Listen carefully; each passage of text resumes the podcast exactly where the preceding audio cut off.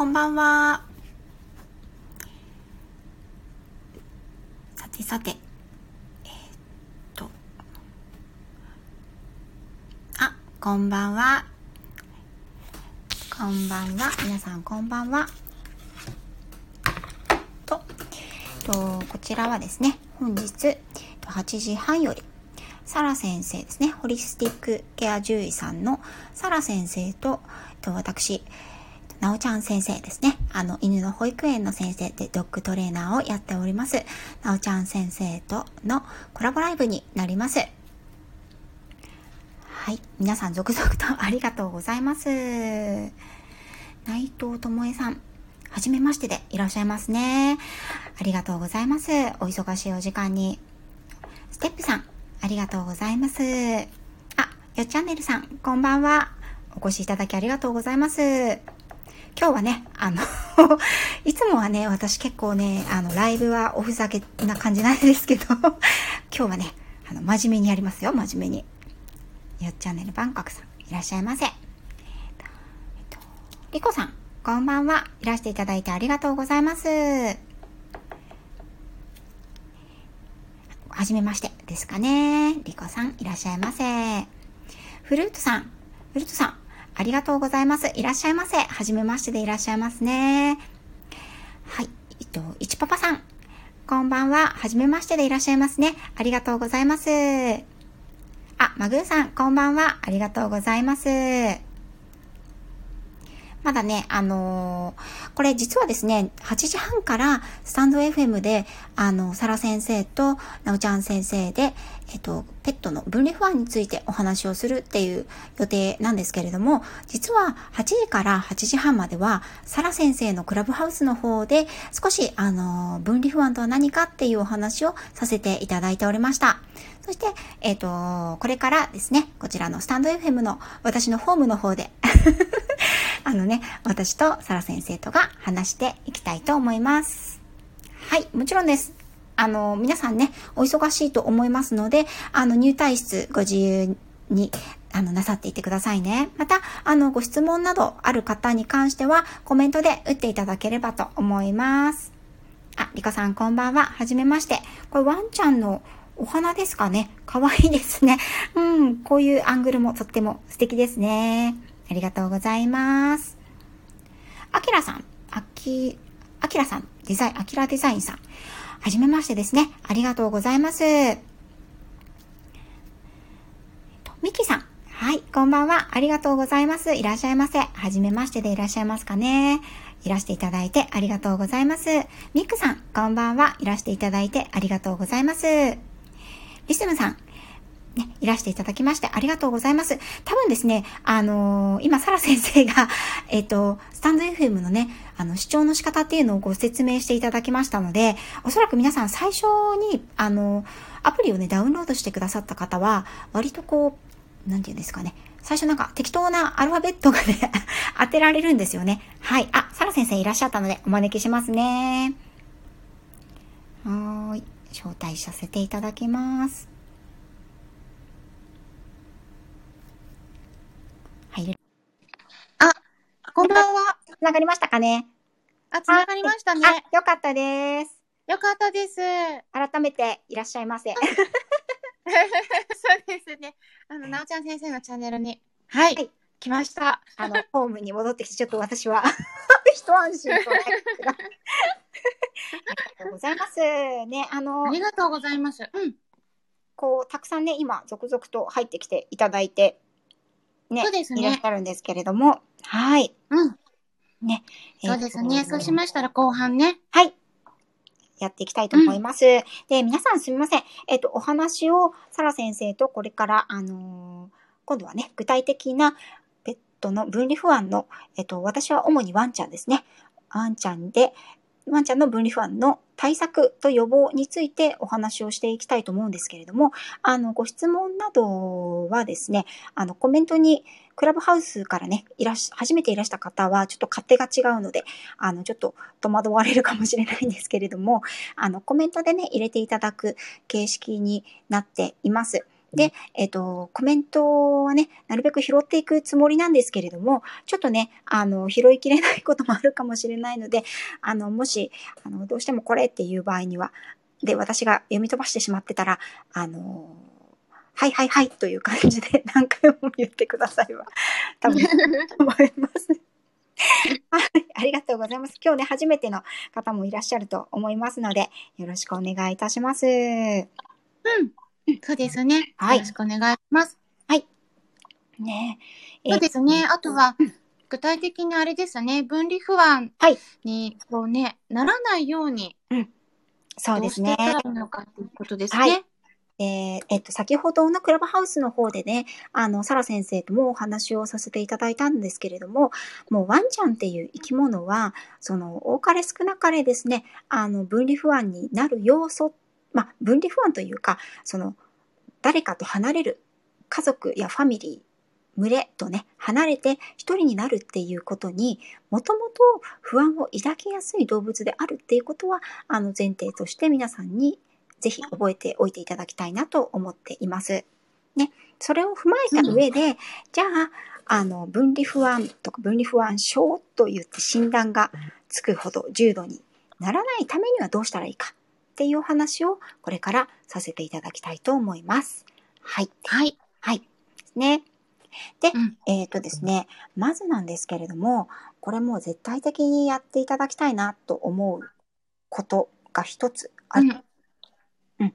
で、これはですね、あの、もし今までやったことない方がいらっしゃいましたら、今日からぜひやっていただきたいんですけれども、うんと、距離を置く練習っていうのをワンちゃんとしてみてください。ね、もしうんあの、後追い、お家の中で、えっ、と、例えばトイレに行ったり、食事が終わって席を立ったり、何か移動するためにワンちゃんが、こう、一定の、本当ね、あの、足元で、パタパタパタパタって後を追いかけてくるようなワンちゃんの場合は、この子はどのぐらいの距離だったら、まだ、こう、くっついてこないでいいのかなっていうところを、まず、あの、飼い主さんが知っていただいて、その距離を少しずつ伸ばしていく練習をするっていうことなんですけれども、そのためにはですね、まずワンちゃんの、あの、そのワンちゃんだけが安心できる場所っていうのをぜひ作ってあげていただきたいんですね。うん。うん、それはまあ具体的にあれですね。あ、お話の途中すいません。キャンディーいただきましたね。あ、本当でございます。綾野亮さん、ありがとうございます。すありがとうございます。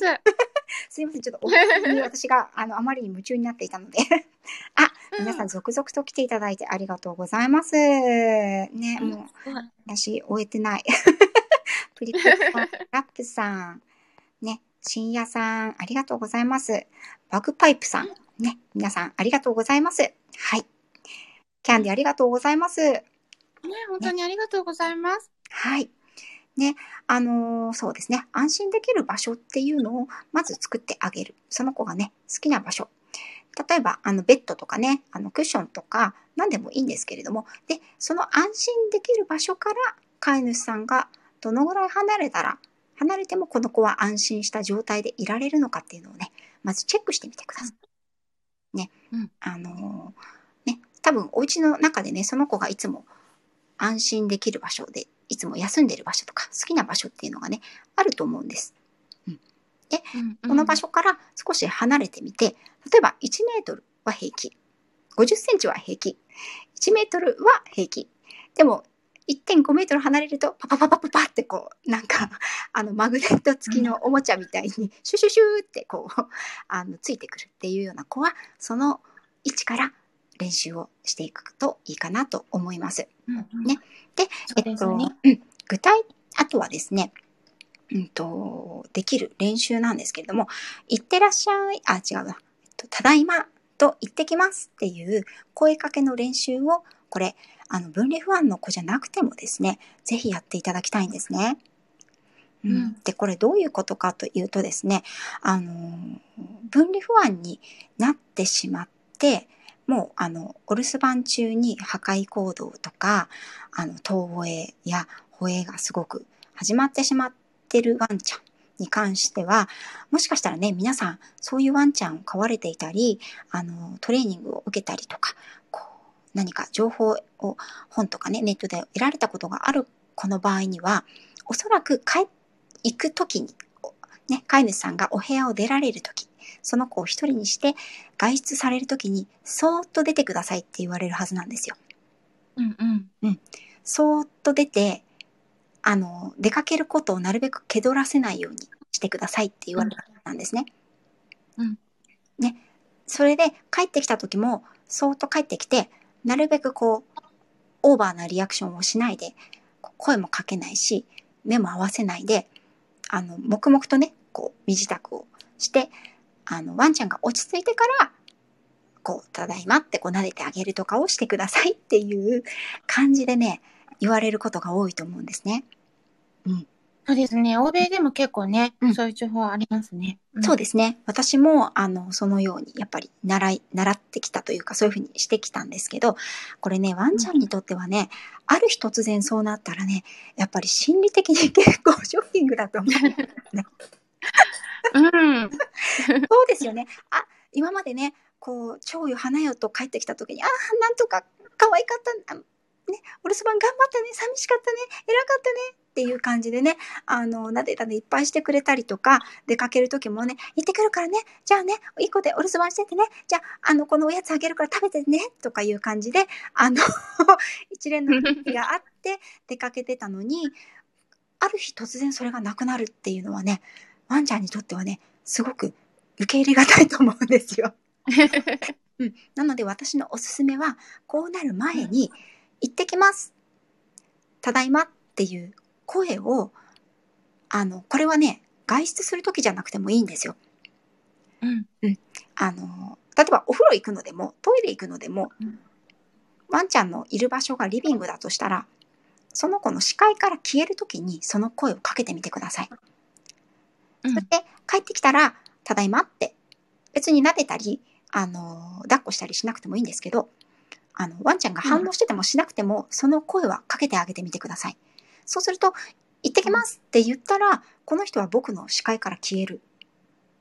でも、うんあの、ただいまって帰ってくるっていう信頼感がつくんですね。うん。うん。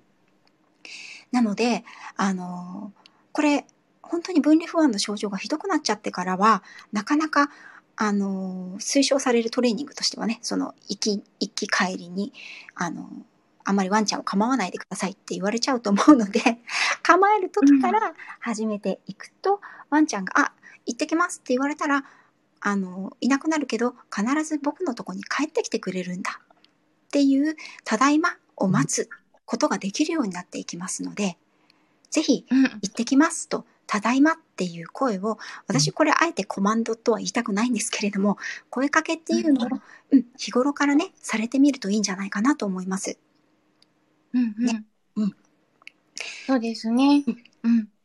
そうですね。なんかまあやっぱりちょっと距離を置くっていうのが、うんまあ基本にはなるのかなそあの、なんだろう、鳴らす。あと鳴らすっていうことですね。そう。そして、この家の中でのこの行ってきます、ただいまの使い方なんですけど、最初はね、うん。あのーなかなかトイレに入る前ですね、トイレまでくっついてくるワンちゃんいますよね。うん。うん。で、えっ、と、トイレに、あの、入る前に、行ってきますと言って、出てきた時に、ただいまってねちょっと変な感じがすると思うんですけど、それでね、うんワンちゃんが安心、安心できるというかね、あの、理解をしてくれてるような感じになってきたら、今度はトイレの前じゃなくて、リビングの扉で始めるんです。ねうん。廊下の扉を閉めて行ってくるね。で、トイレ終わって帰ってきて、ただいまってリビングの扉を閉める。で、言ってお家の中から距離感を作っていく。お家の中から行ってきます。ただいまの練習をしていくことを私は予防としてお勧めしたいなと思ってます。うん。そうですね。あの、コメントもいただいてますね。プーチンママさんから。はい、ありがとうござい無視して出かけなくていいんですね。トイレついてきます。ってことで。ます。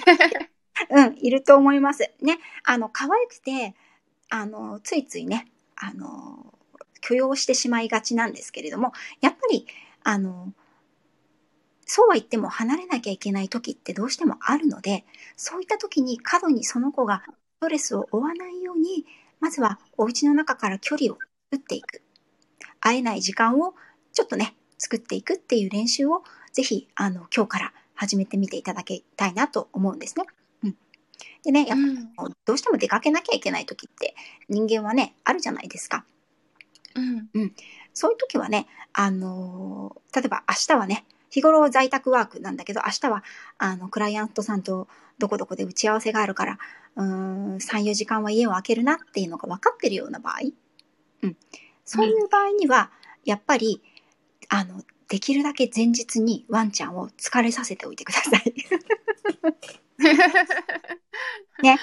うん。それはね、かなり効果的ですよね。はい。疲れさせあの、効果的で、うん、実は私の、あの、やっている保育園もですね、あの、明日は 私、あの、その方はね、あの、ダンスの教室の先生をされているんですけど、明日はね、どこでダンスを教える教室があって、一日ちょっといないから、あの、今日、あの、保育園お願いしていいですか？とかいう感じでね。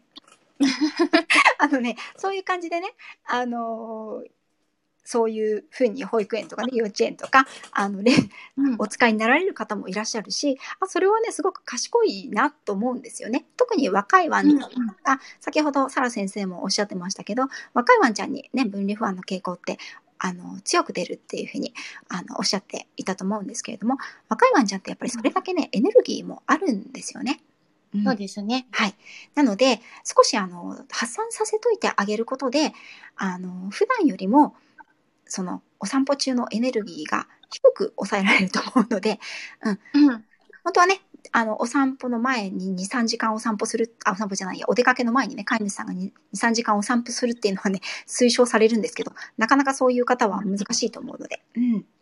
うん。はい。そうですね。あとはなんか、まあ、欧米だと、やっぱり、ドッグシッターさんに遊んでもらったりとか、あ、そうですよね。やっぱりお散歩に出てもらうとか、うん、うん、そういうのはね、推奨されてたり、はい。あの、特にやっぱりイギリスは、まあ、以前も私もよくお話ししてることなんですけれども、あの、やっぱり、お留守番の時間って3時間が限度って言われてるんですよね。ええ、もう1時間以上はもう推奨しないっていうのが、あの、RSPCA の動物虐待防止協会の方でも言われてることで。うん、そうですよね。そう。だから、それ以上になるんだったら、やっぱり他の人と遊んでもらったりとか。そうですね。うん。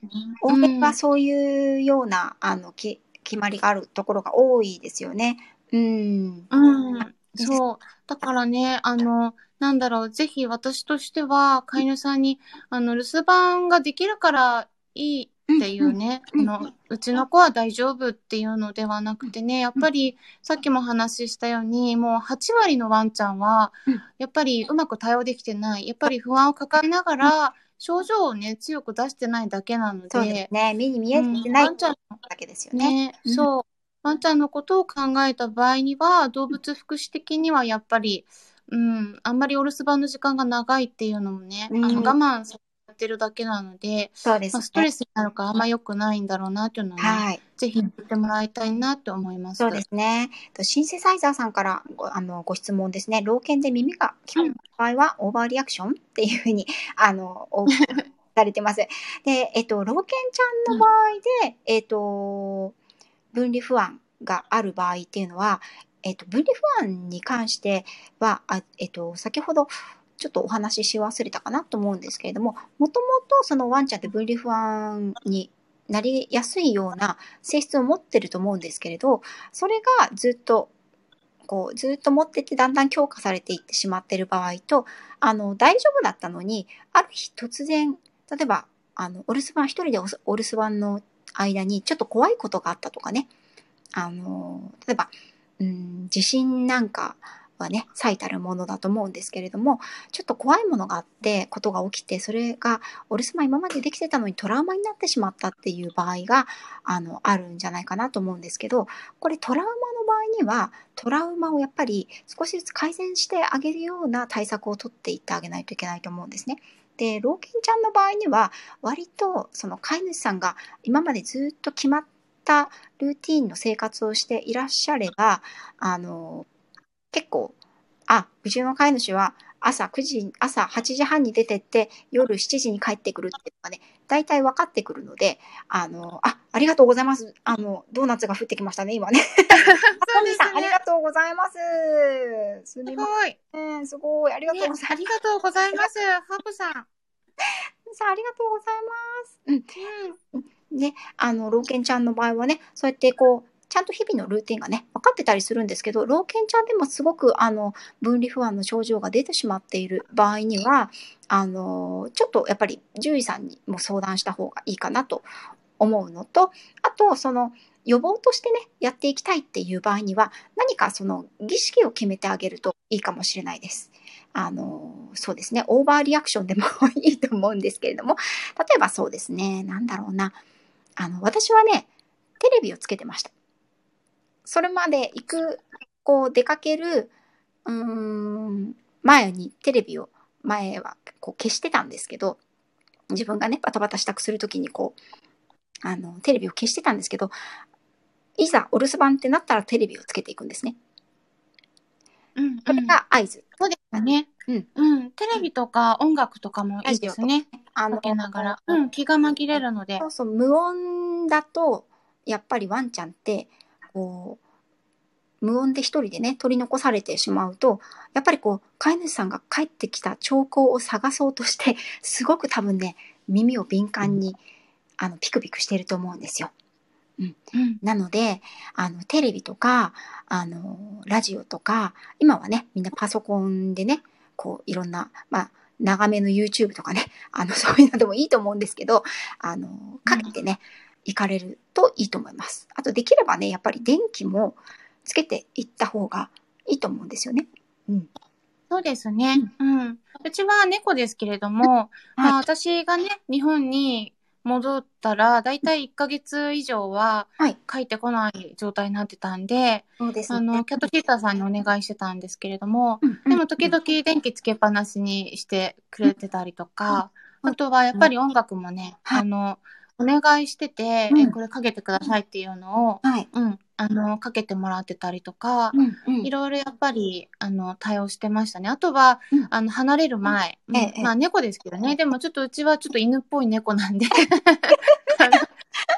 あの、そう、あの、やっぱりイギリス離れる前は、しばらくはね、ちょっと距離を離すように、うん、うん。あんまり、自分からはね、話しかけたりとか、あんまり、ちょっと触ったりとかはしない。まあ、来られた場合は、うんあの、撫でたりとかしてたんですけど、あんまりベタベタしないようにしてましたね。そうですね。それもすごく大切で、やっぱり可愛いからつい、こう、そばに寄ってくると無意識に、特に小型犬はね、あの、膝の上に抱っうん。こかっていうのがあると思うんですけれども、その無意識に膝の上に抱っこするのがダメっていうのではなくて、意識的にそうこうしない時があるっていうのを。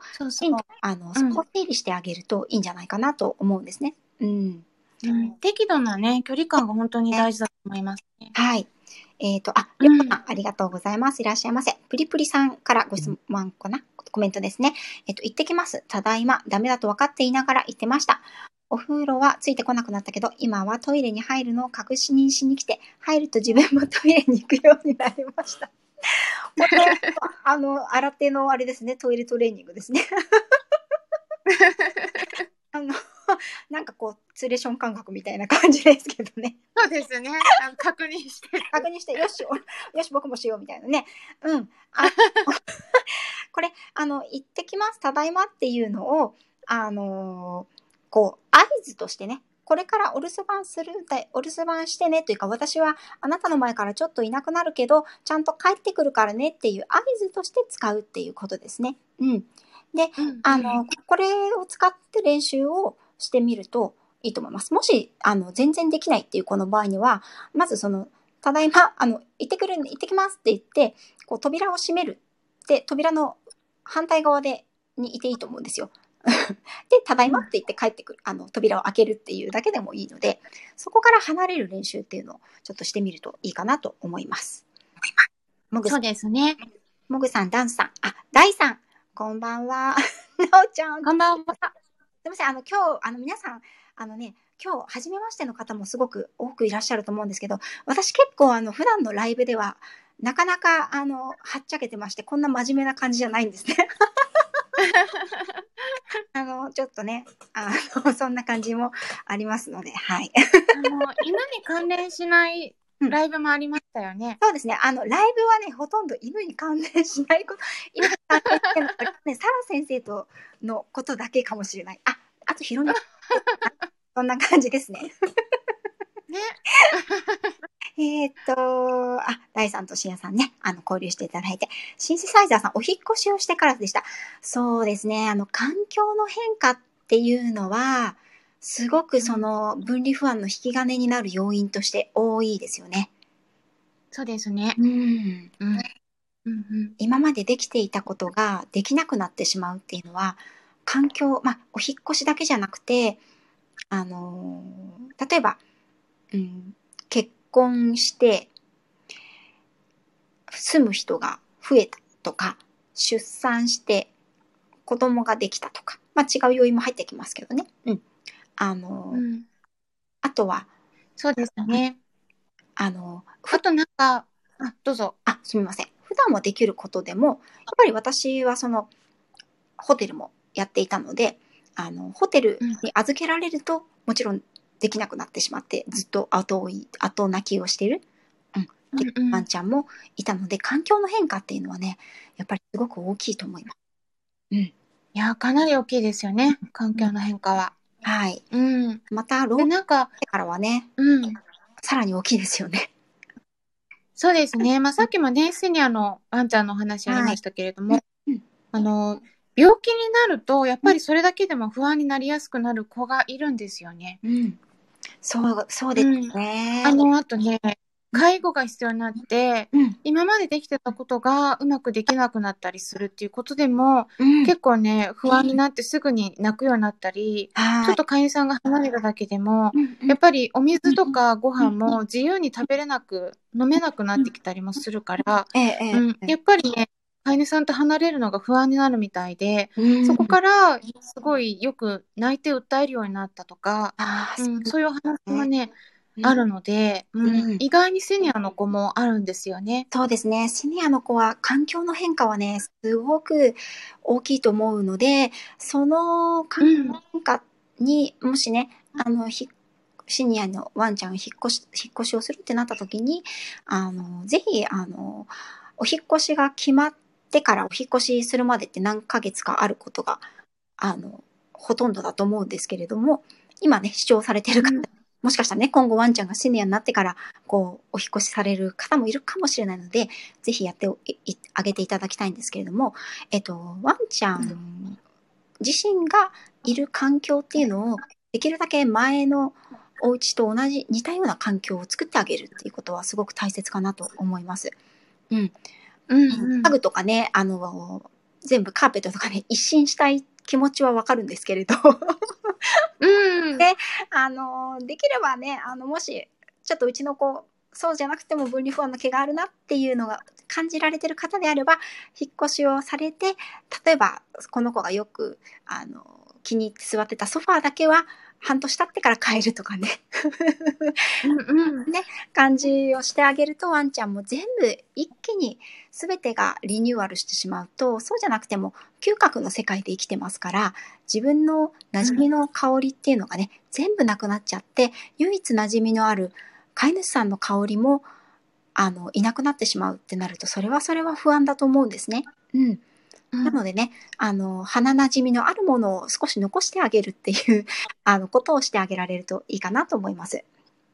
そうですね。ホテルなんかでは特にね、重要ですね。うんうん匂いの、ね、あの、自分の匂いとか、ご家族の匂いうんのついてるものをぜひね、残してあげるといいと思いますね。そうですね。はい。あ、うん。えーあとはなんか、うん。すいません。今、コメントね。はい、あ全然、コメント？私からいただいてたので。すみません。なんかね、あの、聞こえたら聞こえなかったりっていう、音は大丈夫かな？音大丈夫ですかね皆さんね。うん。えっ、と、ここまで読んだかな？えっ、と、ダイさんが、サラさん、はじめまして。とかあ、ダイさんはね、バリ島に住んでらっしゃって、あのーピラティスとかね、ヨガとかの先生をされてるんですけど、あの、8頭ワンちゃんを飼われていらっしゃるんですよね。そうなんですはね。すごいたくさん。ねで、トミーさん、分離不安気になるとこだったので聞けて嬉しいです。あ、ありがとうございます。あの、改めまして、よかったです。ドーナツありがとうございます。本当に。ね、本当にすい。ません。シンセサイザーさん、ありがとうございます。テレビ試してみます。えっ、と、シンセサイザーさん、はじめましてです。プーチママさん、テレビつけてます。最近リビングにケージを置いてお留守番させるようになったら落ち着きました。そうですね。あの、ケージとか、あの、キャリーハウスっていうんですかね。クレートとか、あの、そういうものが、あの、好きな子の場合には、そういったものを置いてあげると、あの、安心していられるんじゃないかなと思います。ね。うん。とにかくね、うん。離れることに不安なワンちゃんっていうのは、こう、よりどころがないので、ね、あの、その子のよりどころになるようなところを、とこ、場所を作ってあげるとか、環境を作ってあげる。そして、あの、必ず帰ってくるから大丈夫だよっていうトレーニングを日頃からしておくっていうことは、すごく大切かなと思っています。うん。そうですね。うん、そうですね。あとはなんかその、うん、あの、そうですね。今もう夜の9時になってしまいましたもんね。あともうちょっとかな？うん、そうですね。うん。私の方は大丈夫なんですけど、サラ先生がね、大丈夫です。お忙しい。あのーうん。あはい大丈夫です。うん、うんあ。りがとうございます。うんねうん。そうですね。あとはなんかその、まあ、匂い関係のもので言ったら、うん。まあ、ハーブとか、アロマとか、うん。まあ、そういうのも役立てられるので、うん。まあ、それも私はできるだけ、うん。あの、気持ちを落ち着かせるものとしては、いろいろその種類はあるんですけれども、例えば、あの、バレリアンとか、うん。あとはパッションフラワーとか、ハーブですあとカモマイル。うん、ハーブです。。うん。うん。あとは、あの、あと、アロマで使う精油とかもありますけどもね。うん。そうですね。うん。まあ、有名なのはラベンダーとかね。あのはい。まあ、アロマの方だとすごく有名ですけれども、うん。あの、そういうものを、例えば、うんあの、アロマじゃなくて、うんえっ、と、まあ、アロマの場合は、ちょっと話が 戻っちゃうけど、アロマの場合は、あの、もし使うんだったら、まあ、ディフューザーで拡散させるとか、そうそう、そういう感じで、あの、好みのハーブをちょっとブレンドしたもの、あと、ベチパーとかう、んうんううんん。ベチパーも効きます。あの、うん、結構深い香りなんですよね。ううんん。で、あとはフランキンセンスとか、まあそういう、あの、気持ちを沈めるのと、うんあと、好み。やっぱり、あの、好まない香りって、うんあの、どっちかっていうと、脳って快なのか不快なのかって、この二択になるんですよね。香り、嗅いだ瞬間に、そうですね。まず、うん。無意識に感じられるものっていうのは、なので、あの、うん、匂いがね、あんま好きじゃないと、うん。その回路の方でもう不快の方に先に行っちゃうんですよね。ああ、逃げちゃいます。刺激がそっちに行っちゃう。そう、だからね、人生効果がね、ちょっとやっぱ弱くなっちゃうんですよ。あうんあ。なので、うん。できるだけ好む香り、その子が好むかどうかで選んでいただくのがうん。いいんですよね。あの、ご紹介いただいた本読ん。でます。読んで、あの、私も見事にあ演してます。ね、あね、あれもあの動物自身が選ぶっていうね、そうですね、ア記載があったんねですけ。ど、うんうん、えっと、タイトル何でしたっけ？皆さんにもね。アロマあのアロマドッグライフだったかな？アロマドッグケアだったかな？アロマドッグケアだったと思います。はいア。ロマティックドッグケアとかそんな名前だったと思うんですけどね。ね、そうん、皆さんもしよかったら興味があればね。ね。うん。でね、やっぱり、あのー行動療法というか、そのトレーニングですね。離れるトレーニング、うん。あのー待てのトレーニングっていうのもすごく大切で、ただ待てってなんかね、言葉が私は強くてあんまり好きじゃないんですけど、うんうんうんとかね、トレーナーが言っちゃいけないんじゃないのって感じなんですけど。私割とね、あの、ちょっと本当最近自分を犬のトレーナーっていうのはどうだろうって思うぐらいちょっとね、緩い人なので、ただね、その場所にあなたは落ち着いててほしいなっていう、あなたはそこの場所に私はいてほしいな。これ以上こっちにちょっと来ないでねっていうあのトレーニングとして、うんあの境界線のトレーニングっていうのをエクササイズっていうのをあのやってるんですけど、うん、あのあるところに境界線を引くんですね。何でもいいんですけど。うん。例えばリードとかでもいいんですけど、でそれ以上、えっとその反対側にですね私が立ってまあ飼い主さん立って、ワンちゃんはその境界線を越えないっていう練習をするんです。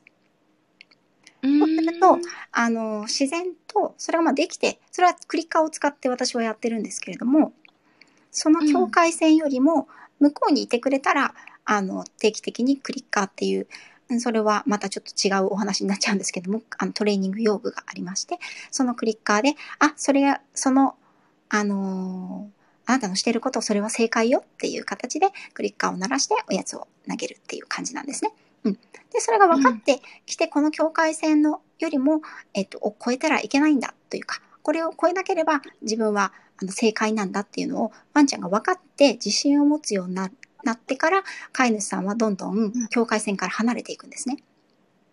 うんうん。そうすると、待てだと、この体勢を崩しちゃいけないとか、あのーこう、お座りで待てをさせたら、じゃあ伏せをしちゃったら、その待てはいけないのかとかって、そんな厳密なものではないかなと思うので、分離不安の形に関しては。ただ、あなたがそこにいてくれたら、私は必ずあなたのところに戻ってくるよっていうタイプの練習なので、場所は最初はね、あのー少し広めでいいんじゃないかなと思うんですね。うん。で、そういったような、あの、エクササイズも、あの、予防としてできるかなって思うのと、あとね、結構皆さん、あの、ワンちゃんと何かを楽しむとき、何かこう、うん、トリックでもいいし、まあ、お手おかわりとか、なんか芸でも何でもいいんですけれども、なんかワンちゃんと楽しむときって、ワンちゃんと近いんですね、距離が。うん言ってる意味が皆さんに伝わるといいんですけど、えっ、と、例えば、お座りとかを考えたときに、結構お座りって言って、目の前でお座りをワンちゃんしますよね。うん飼い主さんの。で、えっ、と、飼い主さんを褒めてあげて、おやつをあげるとか。うん。じゃあ、そのお座りが3メートル向こうでお座りと言ってお座りをするか。っていうとね、結構ね、お座りって言ってからバーって走ってきて目の前でするっていう子の方が 多いんですよね。うんそうでしょうねあの、飼い主さんの近くで何かをするってワンちゃんがね、思ってることが多いんですよ。うん飼い主さんが褒めてくれるのは、飼い主さんの近くで自分が何かをするときだっていうふうに思ってることが多いんですよね。うんだから、あの、距離を離す練習っていうのをしてみるといいですね。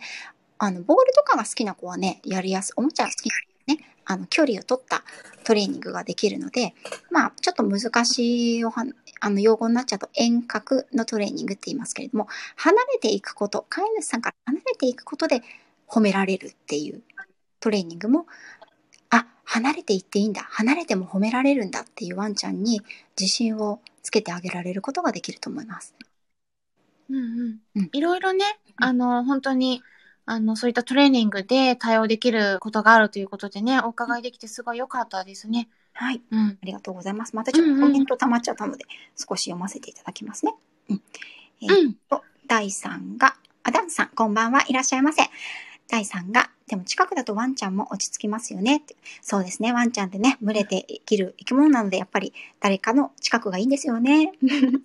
綾野りさん、わかりやすくてずっと聞かせていただいてます。ありがとうございます。トミさん、うちもツレションです。ツレション派結構多いですね。はい。はい。あやなさん、はじめましてです。マグーさん、なおちゃん先生、真面目。そうなんですよ。マグーさんとのね、ライブはいつもおふざけ ライブなので、ちょっと今回も。はい。ともこさん、あ、どうも、ともこさん、こんばんは。ともこさんはね、あの、猫ちゃん、サラ先生と同じで、猫ちゃん2匹飼ってらっしゃいますね。はい。うん。はい。えーうそうなんですね。こんにちは私フォローしてもらっかな？うんうん。あ、マグーさん、一瞬途切れた。途切れました？あら、聞こえない？あ、これね、結構前のコメントなんで、多分大丈夫かなと思う。はい、私の方ね、あの、お話をお伺いしながらコメントを返したりとかあ、しありてたので。がとうございます。皆さん聞こうん、多分今は大丈夫かな。えです。はい。ありがとうえ。でもすごいたくさんの方々がね、よかったねくださって。ひろみかさん、こんばんは。ありがとうございます。あと、私の方からはそんな感じなんですけど、サラ先生の方に、あの、う一つお伺いしたいことがあって、えっと、うん。イギリスに私がいるときに、そのワンちゃんを落ち着かせるのに、あの、レスキューレメディーとかを使っうん。ていることもあったんですけれども、レメディーとかはいかがですか、うんうん。フラワーエッセンスのレメディの方ですよね。あの、レスキューレメディっていうのがね。うん。まあ、それはね、あの、使われてた場合もあるんですけれども、うん、私個人的には、あんまり、うん、そう、フラワーエッセンスはね、やっぱ効果が弱いかなっていう印象はあるんですよね。あうん。そうなんです全。然使えないわけじゃないんだけど、うんあんまり私はねうん、おすすめはしてないです。で、最近のイギリスの傾向としても、はいあの、うん、ちょっと昔は、あの、使われていることもあったんですけど、最近はね、あんまり使われる。先生とかも減ってきてるかなとは思いますね。うん、で。あの、ホメオパシーのレメディの方は、うんあの、使う場合もあるんだけど、うん。えっと、もし使う場合は、予報が必要です。本当にね、症状だけで選ぶのではないんですね。うん。うん。うんあの、その子自体が、例えば、あの、例えばなんか物を壊すとか、うん。泣くとか、うんその一点だけで選ぶんじゃなくて、うん。うんあの、その子の他の、例えば症状が出やすい時間帯とか、あと、あの、何が、あの、食事の中でもどういう味の好みがあるかとか、うん。うん。うん、あとはもともとの性格が何をきっかけにして、えーそういう別の反応が出るようになったのかとか、うん。あの、あとは他にも体の、うん、病気、今まで抱えてきた病気、どういうものがあって、どこの臓器が弱いのかとか、いろんな他の、あと性格、はい他のワンちゃんとの、あの、接し方、どういう接し方をするのかとか、まあ、いろいろ、あの、考慮をした上で体質を、うん。体質に合ったレメディを選ぶので、うん。あの、すごくそこはね、あの、症状だけで簡単にこれがいいです、うんあれがいいですって言える、あの、ものじゃないんですね、ホメオパシーに関しては。うんうん。すみません。なんかレ、メディっていろいろ種類があって、うん。あの、フラワーエッセンスのレメディの方は、うんうん。私はね、あんまりおすすめするものは、ことはあんまりないです。はい。うん。今ね、うん途。切れ途切れみたいですよ、また。あら、再びそうですか。聞こえますか？なんだろう。皆さん聞こえてますか？あの、どちらの声ですかね？なおちゃん先生と私の声と両方途切れちゃってるのかな？どちらだろう？ちょっと聞いてみますね。コメントで聞いてみますね。なおちゃん先生の声がちょっと聞こえないです。私の声ですか？うん。あ、今聞こえましたけれども、投なん稿か今途中で、投稿がまずできない。あれ？なおちゃん先生のコメントがなんか変な感じになって。え？あれ、どちらも途切れます、両方で。あ、もしかしたら、なおちゃん先生のチャンネルだから、なおちゃん先生の方の、あの、電波が悪いのかな？良くないのかもしれない？あ、今聞こえてる。今聞こえてますか？ひろみかさん。マグーさん。聞こえてますかね？両方とも、どちらも途切れますっていうことで、あ、本当だ。私の方がおかしくなってますね。えっ、と、今は聞こえてますかね？ね、結構、なんか、ありますよね。ですね。ってね。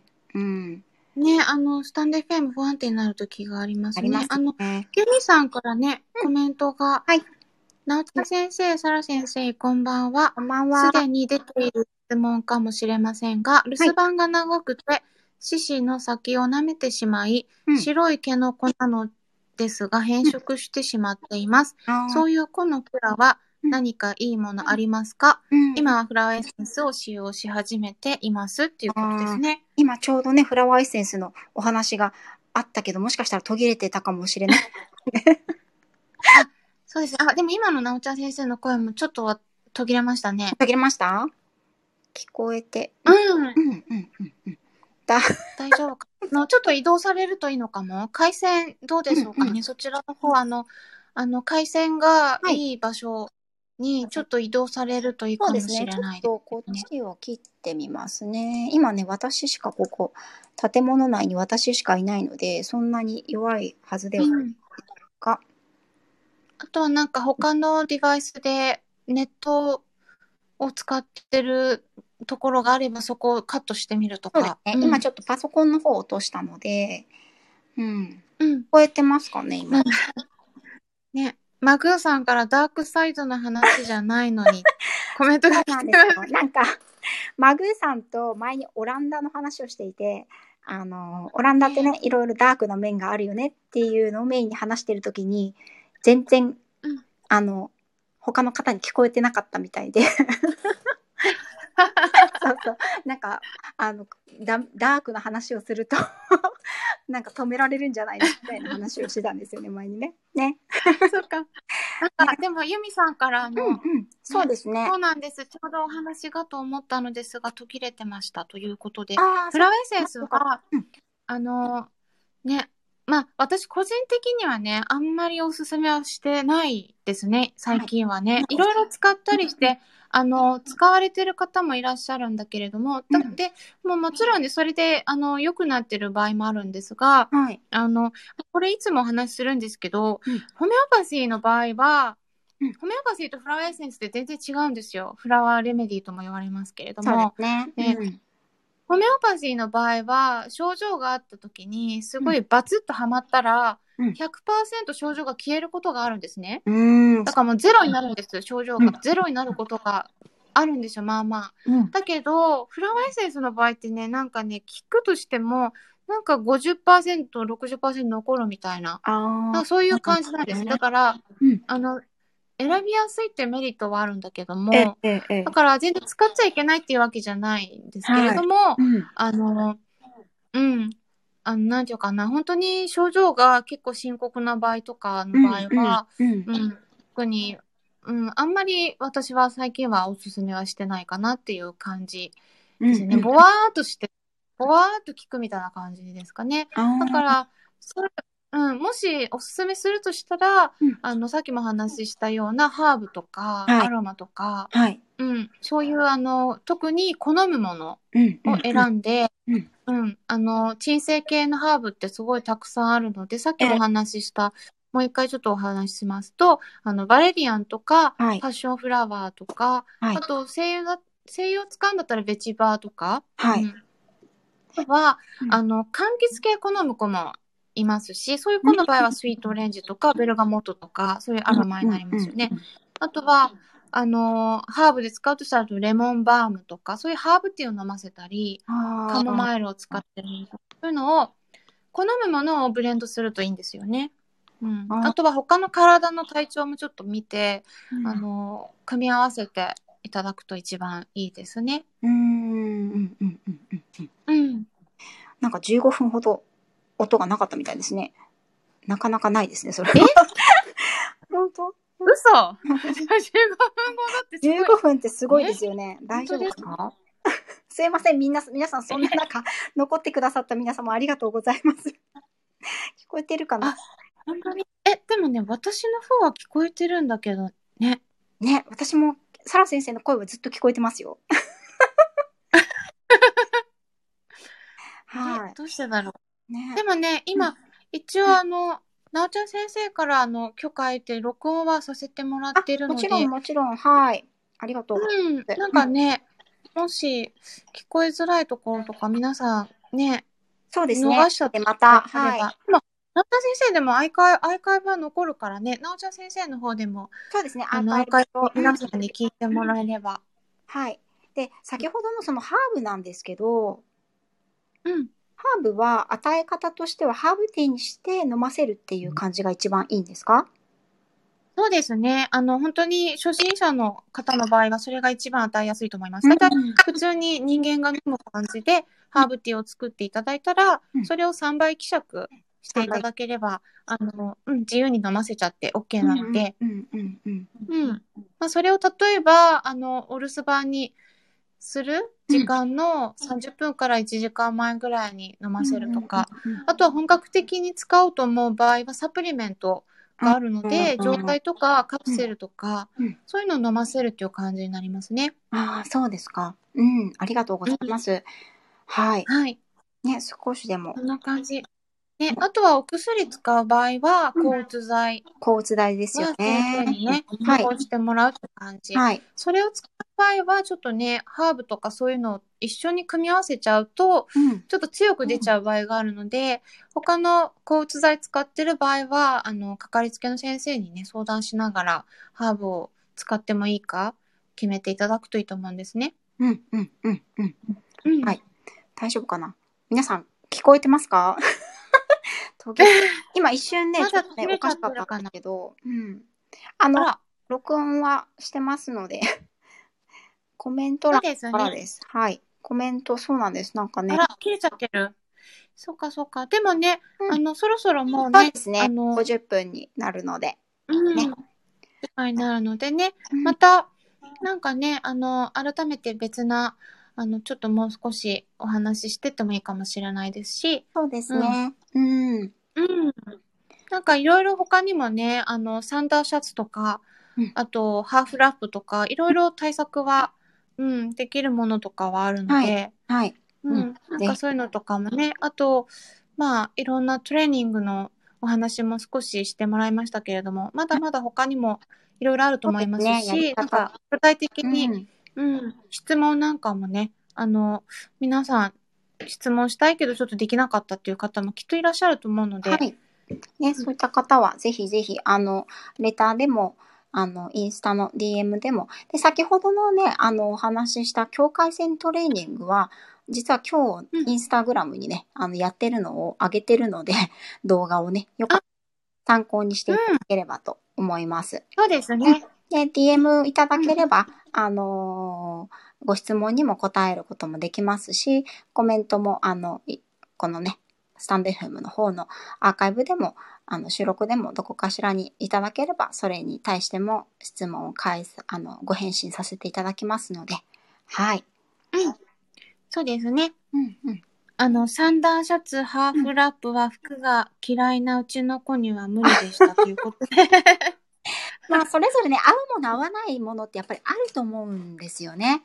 うん。そうですね。はいあの、合うもの選んでいただければいいと思うんですね。そうです結構ね、ハーフラップなんかもね、う。うん結構それで、あの、ちそれだけで本当何も他にも何も使わずにはい。落ち着いたっていう子もいるので、うんそうですだから合うものがあればいいと思いますね。ね、合う方法を、あの、皆さんで見つけていただいて、ね、やっぱりこう、うんあとは、その、分離不安って、行動だけ直そうと思ってもなかなか良くならないと思うので、一番はやっぱりその、うんワンちゃんにね、あの、ペットちゃんにね、こう私は帰ってくるから大丈夫よっていう、そういう習慣をね、与えてあげることが大切だと思うので、その信頼関係をね、飼い主さんと間でもう一度しっかり、あの、作っていただく、距離感を持った、距離感のある信頼関係をですね、あの、作っていただくっていうところが、やっぱり大切になるんじゃないかなと思います。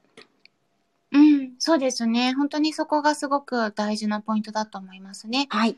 うん。あとはお薬なんかね、使う場合でも、絶対お薬だけ処方して終わりじゃないので、うん本当に必ず行動療法って言われるものが必要になってきて、はいまあ、行動療法って言うとすごい難しいように感じられるかもしれないんですけど、もう中身としては本当にあのドッグトレーナーさんがよくお話ししてるそのね、今日もお話しされてたようなうんやり方なんですよね。うん。それをいろいろ組み合わせていくものになるので、結局ね、多かれ少なかれそういう結論にはなるんですけど。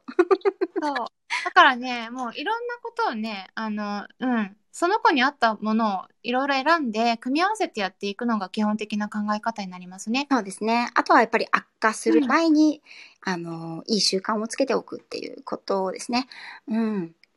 ですね。うんうん。やっぱり、結構飼い主さんがワンちゃんに依存してる場合もあるので、そこもね、皆さん、今一度、可愛い、可愛くて可愛くて、あの、一人に残していくのが不安で忍びないっていう気持ちが結構伝染しちゃうこともあるので、あの、そこはちょっとね、強い気持ちを持つというか、お互い信や信頼し合ってね、あの、いただいて、この子は離れてても大丈夫。あんたも離れてても大丈夫よ。ママも大丈夫だからっていう感じでね、あの、離れるレッスンをね、お互いにしていくっていうのも大切じゃないかなと思います。ね、さっきあの、トミーさんから、うんあの、コメントで、老犬なので、うん飼い主の私の方が、うんワンコが気になって分離不安気味ですって書いてあります。そうですね。そんうん、そうなんですよ。本当にあの、そそういうケースが実は分離不安って結構多くってですね、うん、飼い主さんの不安をワンちゃんって敏感に察するので、あの、そういうケースもやっぱりなきにしもあらずなので、ね、あの、まあ、老犬ちゃんの場合ももしかしたらちょっと難しいこともあるかもしれないんですけれども、どうしても長時間、あの、家を開けなくちゃいけなくて一人にするのが不安っていう場合には、先ほどサラさん、サラ先生にもね、おっしゃってた、シッターさんを利用するとか、あの、ウェブカメラをつけるとか、あとはその老犬ホームとか、うん、あの、ワンちゃんがね、あの、ストレスにならない程度の方法を、で、他の方にその委託をするとかっていうのをちょっと考えてみるっていうのも一つの手じゃないかなとは思いますけれどもね。うん。うん。あとね、ひろみかさんからもコメントで、飼い主から離れて褒められる。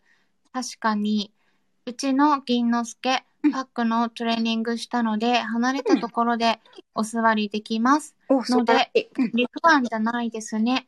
服は近くに来ちゃうから分離不安ってはてなってまあそれだけそれだけであの分離不安か不安じゃないかっていうのは言えないんですけどその離れても安心している状態がキープできてるかどうかっていうのはね一種のバロメーターにはなると思うので福君もね、うん、あの頑張ってやってみてください。やり方と、ね、そうですよね。またあの後々ね機会がありましたらあのクリッカートレーニングとかのねお話もできればなと思いますけれども。うん。うんうん。ね。そうですね。本当にね、クリカートレーニングは私もやってるのでね、はい、うちの猫ですけど。ね、猫ちゃんにもできるんで、ぜひ、ね。うん。ね。あの、ワンちゃんも猫ちゃんも、すごい、飲み込み早くなりますね、やると。やればやるほど、やっぱりね、好きな子が多いですね、うん、あの、トレーニングは。うん。うん、実は保育園って言いながら、シニアの子多いんですよ。私がハッピーから見てる子が多いので、もうあの、ほんと10歳オーバーの子とかね、あの、10年以上通ってる子とかもいるんですけど。あみんな、ね、なんですよね。好きだから、うん、あの、飼い主さんが、なんかこの子の楽しみを奪うのはかわいそうだからっていう感じで通ってくださる子とかも 多いんですけどね。うん。でもね、うん、あの、そういうところに預けるのもね、すごくいいと思いますね。そうですね。うん。やっぱりね、うん、楽しいって思える場所が、あの、家庭で飼い主さんのそばだけじゃない。そういう場所を見つけられたら、それはそれで、あの、飼い主さんにとってもワンちゃんにとっても、ハッピーじゃないかなと思いますし、私はそういうね、あの、ハッピーな場所を作りたいなと思って、まあ、細々とやってるわけなんですけれども。ね、あの、興味あれば、ね、見てください。そろそろね、1時間になってしまいますので、うん、そろそろ、ね、そうですね。あの、終わりにしたいと思うんですけれども、皆さんね、長い間、はい、そして途中ね、あの、無音の時間があったようで、大変申し訳ございませんでした。ここまでね、お付き合いいただいた皆さん、本当にありがとうございました。ありがとうございました。原先生も本当お忙しいご多忙の中、うん、ね、あの、長い時間を割いていただいて本当にありがとうございました。たくさん勉強になりました。うん。ね、よかったですね。一緒にお話できて。ね、うん。また、ぜひ、また、よろしくお願いします。どうもありがとうございます。はい、ありがとうございます。えっ、と、これどうしたらいいのかな？抜けていただいて大丈夫なので、はい。うん。じゃあ、こちらで、えっと、一応アーカイブ残しますので、あのー、ちょっと飛んじゃった部分はね、聞けると思うので、そちらでよかったら聞いてみてください。では、本日はこちらで失礼させていただきます。いらしていただいた皆さん、ありがとうございました。おやすみなさい。